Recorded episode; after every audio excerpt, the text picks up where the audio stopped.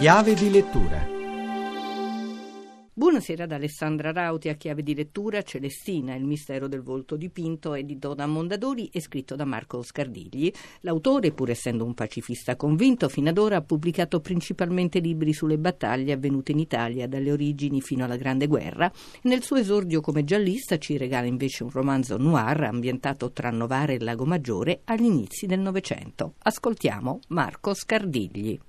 Storia prende spunto da un fatto di cronaca. Nel novembre del 1902, davvero in una casa di Novara, è stato ritrovato il corpo di una prostituta dal bordo, Celeste Ragazzi, detta la Celestina. Il corpo è seminudo e la donna ha il volto dipinto di nero. Le indagini vengono affidate a due investigatori decisamente particolari. Il primo è un delegato di polizia, bravo ma sfortunato. Viene dall'orfanotrofio ed è sempre svantaggiato rispetto ai suoi colleghi, meno capaci ma so che sono titolati e raccomandati.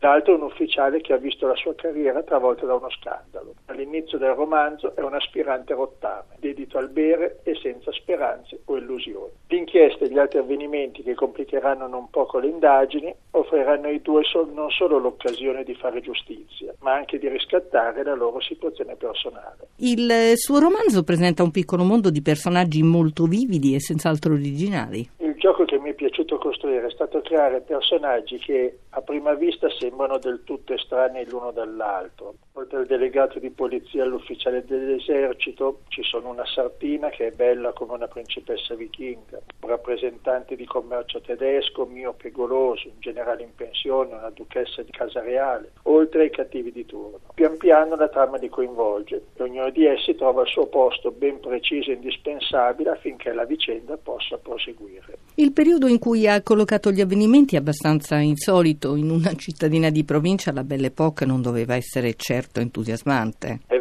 Ma i primi anni del Novecento sono l'alba del mondo in cui noi viviamo, diciamo eh, la culla dei nostri tempi. Farci muovere i personaggi è stato un gioco particolarmente affascinante. A quei tempi tutti erano assolutamente convinti di vivere in un mondo in cui il progresso non avrebbe mai avuto fine e che avrebbe riservato solo cose belle e straordinarie. Non sapevano che da lì a poco una guerra mondiale avrebbe stravolto ogni cosa. E anche Novara non è da sottovalutare come scenario. Era ed è una città dominata dalla nebbia, che in tempi quando non c'erano le automobili sapeva anche essere poetica e quando c'era una giornata di bel tempo il sole invernale brillava come un gioiello. È tutto per riascoltare questa puntata andate su chiavedilettura.rai.it a risentirci giovedì.